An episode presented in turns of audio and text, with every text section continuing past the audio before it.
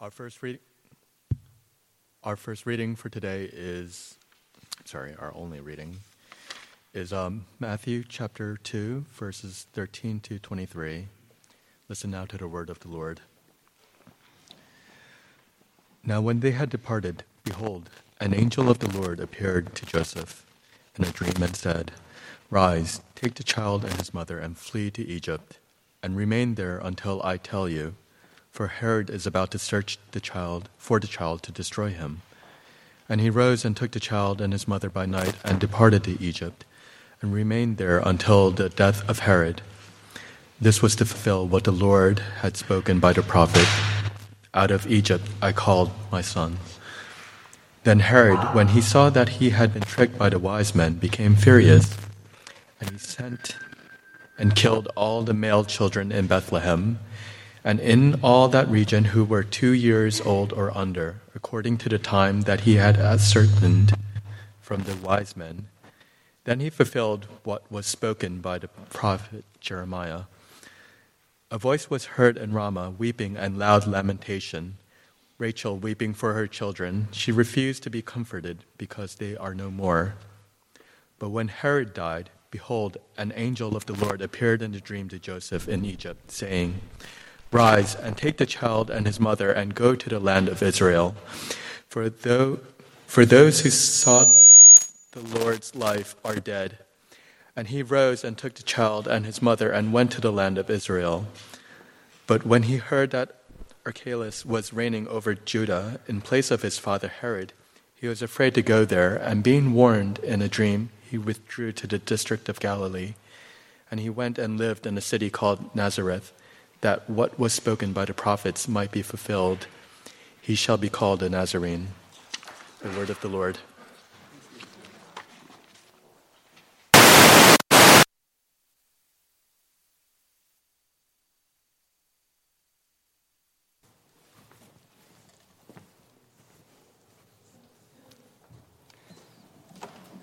Good morning. Uh, just a I got two quick announcements before uh, the sermon today. Uh, one is uh, tomorrow night at 11:30, uh, we will be having our annual New Year's Eve service here, 11:30 uh, p.m. So I'd like to just invite all of you to uh, join us for that service, to end the year and also to begin the new year in worship together. And the second announcement I need to make is beginning next Sunday, as we mentioned earlier uh, we are asking the entire membership of the church to help set up and to clean up. And so we've divided the church uh, into six groups, and you have been assigned, if you are a member of this church, to one of six months. And if you are assigned to that month, we're asking you to come to church at 10 o'clock to help set up, and then to stick around till the end of the fellowship time to uh, help clean up. Now, of course, we know that some of you can't always make it early uh, because you want to sleep is not a good excuse. Uh, but and uh, we know that, of course, you have sometimes appointments uh, after service, and so you can't stay. But insofar as it's possible, uh, we're asking you to uh, come at 10 and to stick around just for, for, the, for the one month. And so we, we've divided the group, and I just want to give you the January crew. So you have a heads up, you get an email this week to remind you. But the January people are people in my family, all five Chois. Uh, Kristen Jeannie and Peter Chang, Grace and Steve Cho, Vicky and Yoon Chung, Judy Fong, Joshua Esther and Tony Hong, Andrew Allison, Susan and Joe Kang, David Myung and Jay Kim, Diane and Victor Lee, Izzy Kate Mihi and Bob Son, Christina and David Yoon, and Walter Won. So if you're on that list, we're asking you to uh, be part of the uh, setup and cleanup crew for January. Now, I know some of those people, uh, like Walter, is not here, obviously.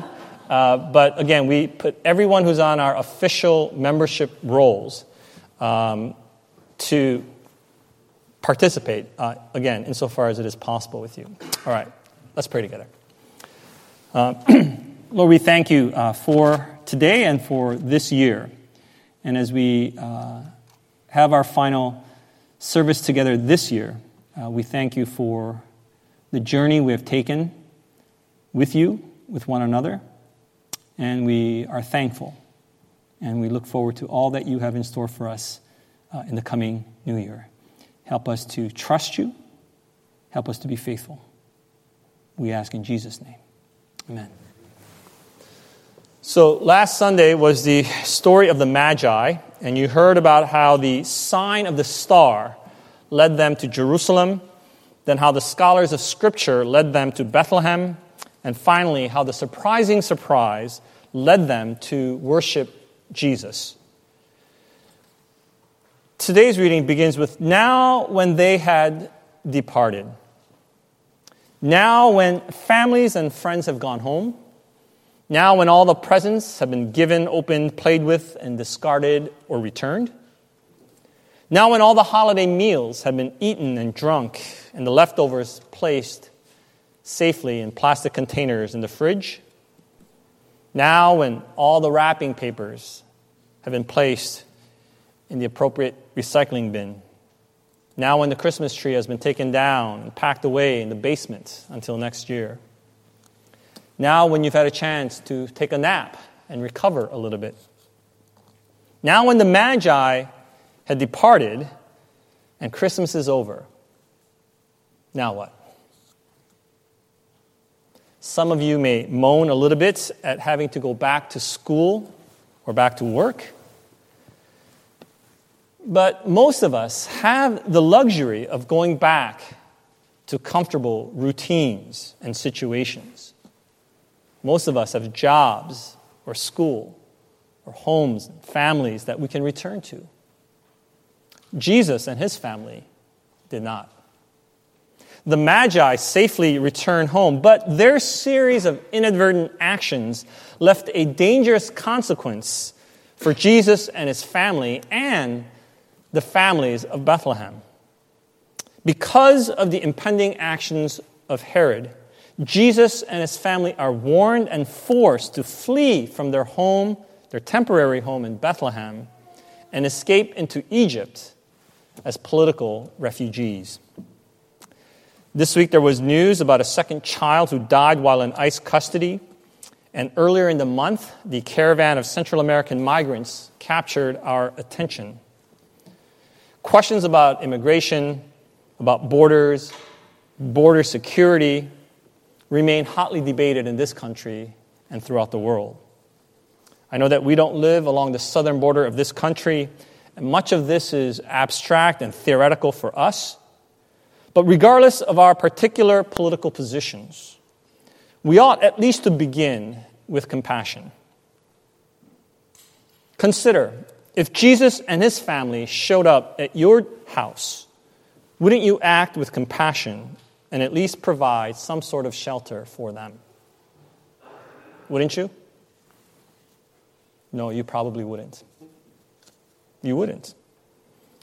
Martin Luther once preached chiding his congregation, of course you'd think you'd let Jesus and his family in. Of course you'd give them a bed and a meal, but you wouldn't.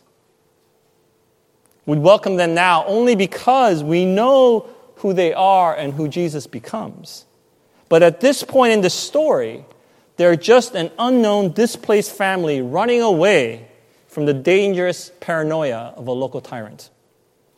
Today, Jesus and his parents would be just another forgotten family among the more than 71 million people that the United Nations has identified as people of concern. These include asylum seekers, internally displaced peoples, and those of other similar categories. Their plight, their persecution from Herod ought to influence the shape of our views and actions toward all who are persecuted, seeking refuge, whether abroad or here. As Jesus said, As you did it to one of the least of these, you did it to me. I know that the reading today is uh, difficult to hear, but a part of the Christmas story must be that Jesus and his family faced not only unforeseen joys, and unwelcome disruptions, but also this terrifying threat to their very lives. let me tell you a little bit about Herod. Herod is actually a family name, and he and his family um, have a tremendous influence over Jesus' life and in the life of the early church. Uh, the Herod in the infancy narratives is Herod the Great. Uh, he dies shortly after these events, but at least five other members of his family uh, are found throughout the scriptures. Uh, at least three of his sons, um, Philip, uh, Antipas, and Archelaus, they uh, play a role in Jesus' life and ministry. And then his grandson, Agrippa, and then his great grandson, Agrippa II, uh, are people that Paul, the Apostle Paul, has to deal with later. So they're, they're throughout the scriptures. But this particular Herod, uh, Herod the Great, um, was described by uh, Kenneth Bailey as racially Arab, religiously Jewish, culturally Greek, and politically Roman. Now, that could have been a really uh, wonderful combination to help him really better understand and unify the world. But in his case, it only accentuated his bad qualities. In history, he is known for his massive building projects, hence Herod the Great, including rebuilding of the temple in Jerusalem. Uh, today, if you walk among the ruins of Israel, you will see that any big uh, stone, any big thing that you see, you can guess is probably uh, his doing. Um, he helped to uh, build these big, big monuments uh, throughout his territories. Uh, but you also heard last week that when he heard about the birth of a rival king, all of Jerusalem became troubled. Everyone knew what he was capable of, of his instability. When he first came to power, he began by annihilating members of the Jewish Sanhedrin and later hundreds of his court officers. He murdered one of his wives, arranged a drowning accident of a brother in law, and hired assassins to strangle two of his sons for fear of losing his throne. Caesar Augustus once made a pun, only half jokingly, that it is better to be Herod's pig, Hus, than to be Herod's son, Huios. So even though the murder of the children in Bethlehem in our reading today is not recorded elsewhere, it is entirely consistent with his character and other previous actions. He fails to kill Jesus, but he causes incredible suffering to an entire village. In a small town like Bethlehem, there would have been a handful of children under the age of two, and everybody would know those kids. That means parents as well as grandparents, siblings, cousins, aunts, uncles, relatives, friends, all lost someone that day. I'm sure that many fathers and mothers stood up to the Roman soldiers and their swords in an effort to protect their babies and perished alongside with them. So it wasn't just the babies. The entire village suffered great loss that day, including Mary and Joseph, who had extended family and friends in Bethlehem. Albert Camus once wrote that Jesus must have lived as a man of sorrows and incurable melancholy because he must have remembered and heard the cries of mourning every night of his life as he pondered the evening from his childhood when he alone escaped from Bethlehem. There's truth to that. I know that some of you who have escaped the attack of 9 11 continue to remember that day, and it has forever altered the shape of your life. How could it not? I'm certain that in subsequent visits to Bethlehem and their families, Jesus and his family would mourn together as they remember that day. I think what Mary and Joseph learned and continue to learn, and what we are reminded of today, is that just because Jesus is with you doesn't mean that your life is going to be easier and that it will be protected from all evil and harm. Maybe Mary and Joseph thought, okay, our son is going to be the savior of the world. That's pretty good, right? It's a little intimidating. It's got to be terrible for his siblings because no matter what you do, you know, you're not going to match that. It's a little scary raising the Son of God.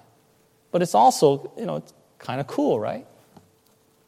Maybe they thought at least their life would be at least a little better. After all, it began with the receiving of an unexpected gift of gold.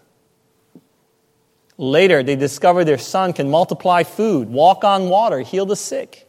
At the very least, maybe you're thinking you can reduce your grocery bills, cut out your medical insurance, and not worry about water transportation. But that's not it, is it? The fulfillment of Scripture and the birth of the Messiah cannot therefore be understood as Easy Street and the evil of present evil and evil rulers and the ways of the Herods in the world today. The birth of Jesus did not, does not put an end to human suffering and an end to your own griefs. Not today.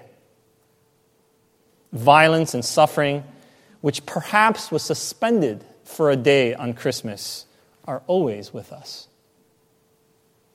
The gospel does not deny that life can be cruel and unfair. Paranoid politicians and unstable tyrants will continue to wreak havoc in people's lives. We experience this to some degree, others to a far, far greater degree, but none are exempt from sorrow. None. Matthew quotes here from Jeremiah 31, and he recalls the memory of this inconsolable weeping when the Babylonians sacked the city of Jerusalem and marched entire families off into exile. Verse 15 that he quotes Thus says the Lord, a voice is heard in Ramah, lamentation and bitter weeping. Rachel is weeping for her children. She refuses to be comforted for her children because they are no more. They were the chosen people of God, and yet they were not exempt from this suffering and from exile. Now, what's really interesting about this quote from Jeremiah is that it centers around Rachel rather than the usual patriarchs, Abraham, Isaac, and Jacob, as is usually done. I think a part of this choice has to be that Rachel, the younger sister of Leah and the favored wife of Jacob or Israel, died giving birth to her second son on the way to Bethlehem, and so there is that connection to Bethlehem. But I think another reason is that I think this is a word that Matthew slips in as a comfort to Mary. Just as Matthew slipped in the names of four women in the uh, genealogy, I think as a way to comfort her, to let her know that you're not alone in this. You are not the only woman to face scandal, that these are some of your sisters who have suffered along with you in the past. I think, she, I think he's slipping another name here to further comfort Mary in her plight. But it is a question. Ancient rabbis wondered why the choice of Rachel in God's promise. And so the rabbis made up stories as a way to try to explain that choice. In one story, God is grieving over the loss of Jerusalem and the exile of his people. And so God calls Jeremiah and charges him to call Abraham, Isaac, Jacob, and Moses to join God in God's mourning. And so these five men weep with God, and one by one, they also urge God to restore God's people. Abraham asks this in honor of his obedience in sacrificing, his willingness to sacrifice Isaac. Isaac offers his compliance in that sacrifice as reason that God should restore his people. Jacob reminds God of his long years of labor and the times that he risked his life. Then Moses tells Jeremiah to lead him back to Babylon, where he expects to lead another exodus. But God says no. God says no to all these men. Finally, Rachel comes before God, and God wonders why she's there, and she tells him that he ought to restore them because of the sacrifice that she made. She tells God, Oh God, oh blessed one, did you ever wonder why my husband didn't recognize the one whom he slept with on his first wedding night? It was because I knew our father's plan, and I anticipated as well Jacob's anger and what he might do to my sister. So, as my beloved laid with my sister, I hid beneath the bed, and every time Jacob spoke, I answered. And if I, who am but flesh and blood, was not jealous of my rival, and did not shame her, but acted with love, should you not, O eternal King, loving and merciful one, be jealous of idols and deliver your children into, from exile and let them be? And so God responds then to Rachel's pleading, so the rabbis teach, for she acted not out of obligation, but out of spontaneous and unselfish love. In another story, the same characters come before God only to blame God for the ruin of Jerusalem over which God is grieving. God could not stop the Babylonians, they wonder, just as God had stopped the others, like Abraham, from killing Isaac. And Moses asks why God didn't save them, just as he had been there to rescue the people through the Red Sea. They all reproach God no one mourns with God until Rachel comes. And Rachel comes and weeps with God. And the rabbis taught that where the prophets and patriarchs' bold theologizing failed, Rachel's tears granted what God sought, namely, another to share in his weight of grief. I know these are just stories, but they point, I think, to an important truth. Rachel, as a symbol, as the mother of Israel, weeps for her children, and God also weeps with her. God shares in the suffering of Rachel. That tells us something about God, that He is with us in all our sorrows.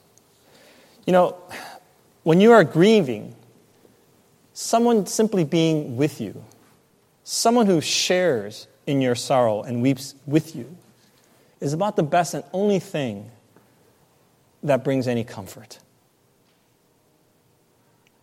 But if God were only able to share in our sorrows and griefs, that would not be enough. We need more than one who can simply empathize and share in our sufferings and griefs. We need hope. We need deliverance. We need rescue. We need to know that the suffering will end and that the grief and that death are not the last words in our lives. And Matthew evokes this hope when he quotes from Jeremiah 31. It doesn't sound like it to us because it's not a well known passage for us. But among the Jews, the 31st chapter of Jeremiah is read at every new year. It's one of those passages when you hear the first line, you can start to recite the rest of it. Like when we begin to say, The Lord is my shepherd, our minds already begin to recite the next line. Our Father who art in heaven. And we begin, we know what comes next. Verse 15 A voice is heard in Ramah, lamentation and bitter weeping. It's a terrible moment. It's a terrible moment. It's about exile, it's about the loss of family and children. But it's a turning point. It's a turning point. Jeremiah doesn't give us the next verse. I mean, uh, Matthew doesn't give us the next verse. But in Jeremiah, there is lamentation and bitter weeping in verse 15. But in the very next verse, verse 16, thus says the Lord, keep your voice from weeping and your eyes from tears, for there is a reward for your work, declares the Lord, and they shall come back from the land of the enemy. There is hope for your future, declares the Lord and your children shall come back to their own country. You see what Matthew's doing there? Instead of quoting verse 16 and the hope, he tells the story of Jesus. That's the hope. He's going to come back. There is a future hope. They will return. In the middle of exile, God tells his people, You will return. In the middle of their weeping, God tells them, There is hope for your future and for your children. I think you know, Joseph and Mary must have just clung on to these words to know that as they were going into exile in Egypt, as they fled from Herod, that there is hope for your future and your children shall come back to their own country. They, got, they, they had that word and it was fulfilled. No matter how bleak things look for you right now, no matter what the tyrant, Herod, is trying to do against you, there is hope for your future. There is hope for your future. If you've had a hard year, 2018, if it was hard, there is yet hope for your future. The hardness, the sorrow is not the last word. It's not the last word for Rachel or for Mary or for the people of Bethlehem. And it's not the last word for you. Even in exile, there is hope for a future. Matthew is reminding us that this child, this Jesus, will return, and in him there will be salvation, there will be a future and hope. God's salvation may seem distant and inadequate now, and to the mothers who mourn, and when you are mourning, but the promise of God is deeper than that. When this child returns from Egypt as promised and goes to the cross, God will enter not only into the suffering of every doomed child and bereft parent. God is not only with us, but God will save us.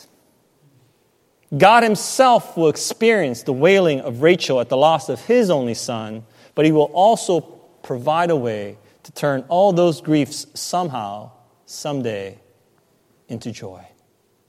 That's the future. That's the hope. Let me tell you one more story about Rachel, um, though it's not from the ancient rabbis. It's probably been a while since any of you read um, Herman Melville's Moby Dick, or if you ever read it, or maybe you read the Cliff Notes. Uh, I was trying to reread uh, parts of it this week, and man, it is, I don't know how you get through that in high school. That is a hard, hard book to read. Um, but everyone knows the first line of the novel, right? It's one of the most famous first lines in all of literature which is Call me Ishmael, right? Everyone knows the first line. But how many of you know what the last line of the novel is? It's a great last line. You know, in the novel, you know, it's uh, the story of Ahab, uh, Captain Ahab, who, who wants to uh, catch and kill this uh, giant whale, white whale.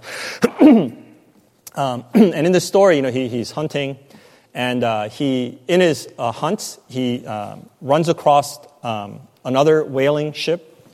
That's W H A L, whale, not a wailing crying, Rachel wailing. Um, but there's another ship in the, in the novel uh, called the Rachel. There's a ship called the Rachel. And so during uh, an encounter, uh, the Rachel loses a part of her crew, including the captain's young son. And so the captain of the Rachel begs uh, Captain Ahab and his crew to help look for this, this missing crew. And of course, Ahab refuses because, you know, Moby Dick is nearby and, and he has to, uh, to catch uh, the whale. And so as the ship departs, Melville writes this But by her still halting course and winding wolf way, you plainly saw that this ship that so wept with spray still remained without comfort. She was Rachel, weeping for her children because they were not. They were weeping because the, the crew was missing. It's inconsolable weeping for the Rachel, and all seems lost.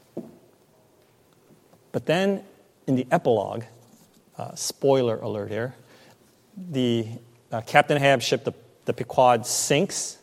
Uh, everyone dies, as you know.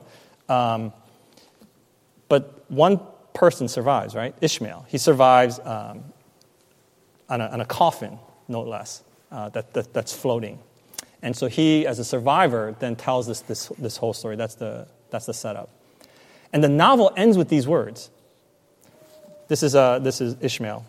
For almost one whole night, for one whole day and night, I floated on a soft and dirge like main. The unharming sharks, they glided by as if with padlocks on their mouths.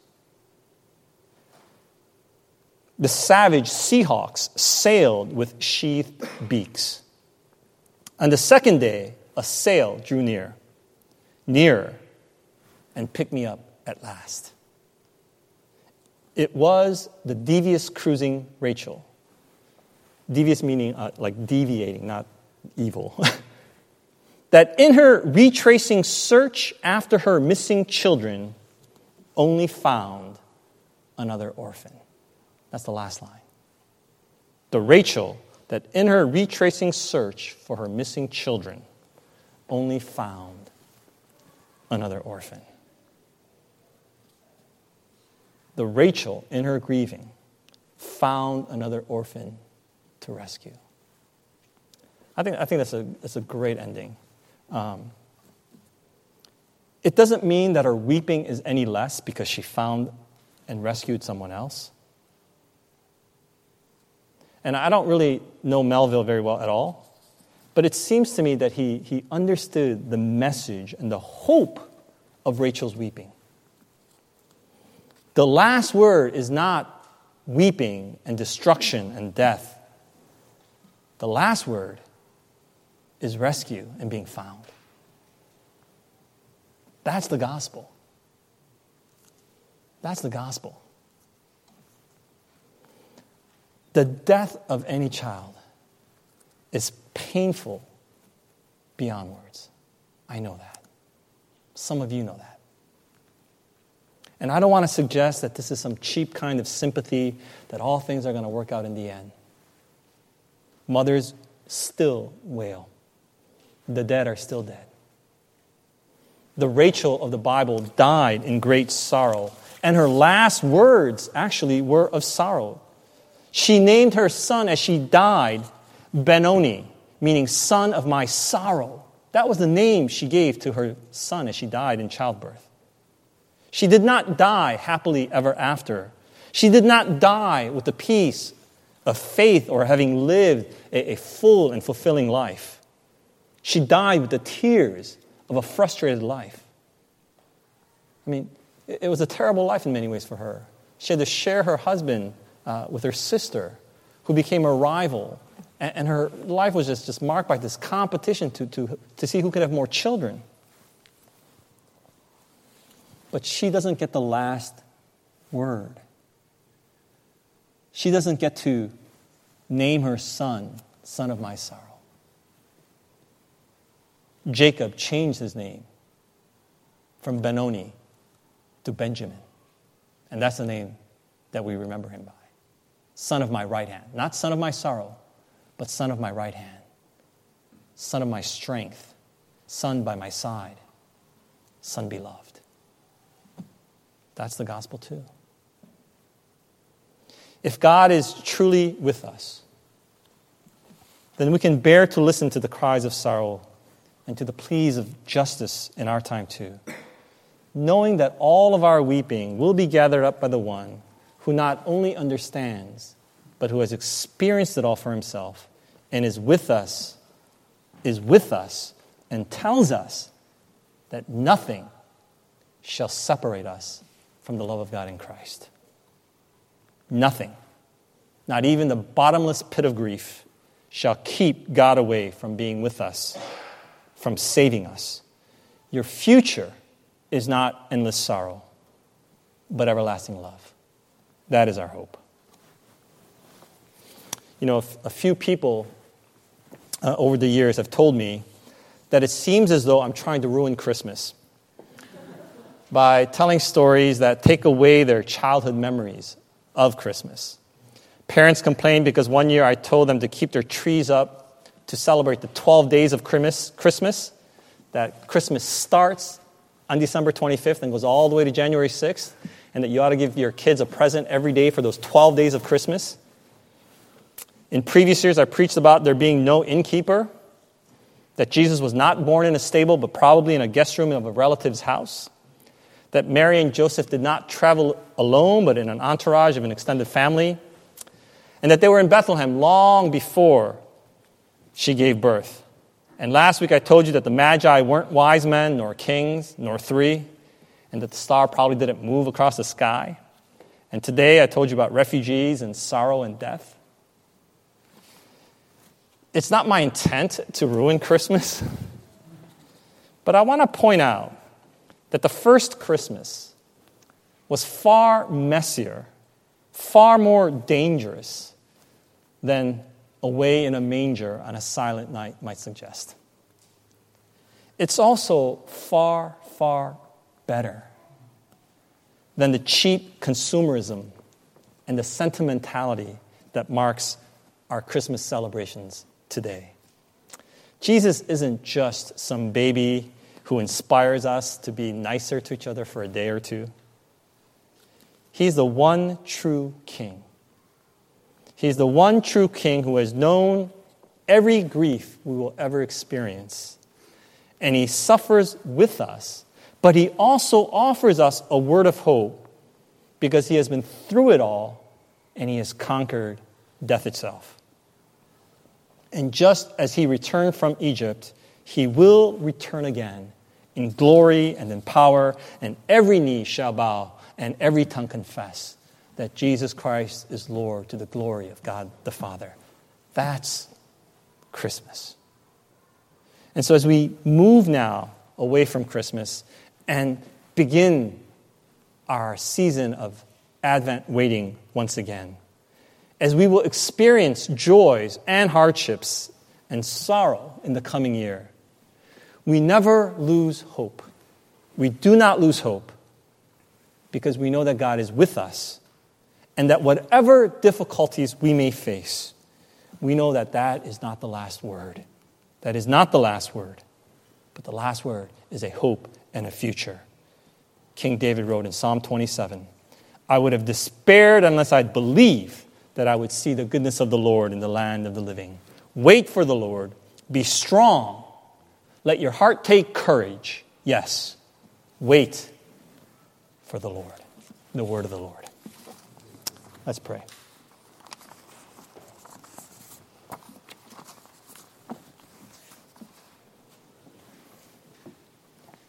God, we, um,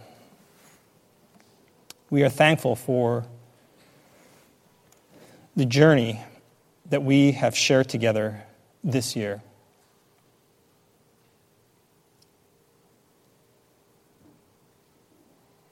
We have suffered, some of us, great sorrow.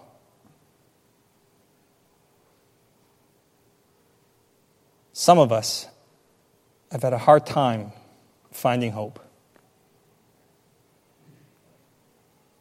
Would you remind us today that we are not a people who are lost, who despair? Because we know that because you live, we also will live. Because you kept your promises in the past, every single one of them, we know that your promises for us in the future will also stand. For where you are, you promised us, we will be also. So, God, help us to trust your word, to trust your word, and to know that you are with us to deliver us. And that the world and its weeping the world with its false kings shall not have the last word in our lives. But your word, your word, your last word, Jesus, that that word will stand. We pray in Christ's name. Amen.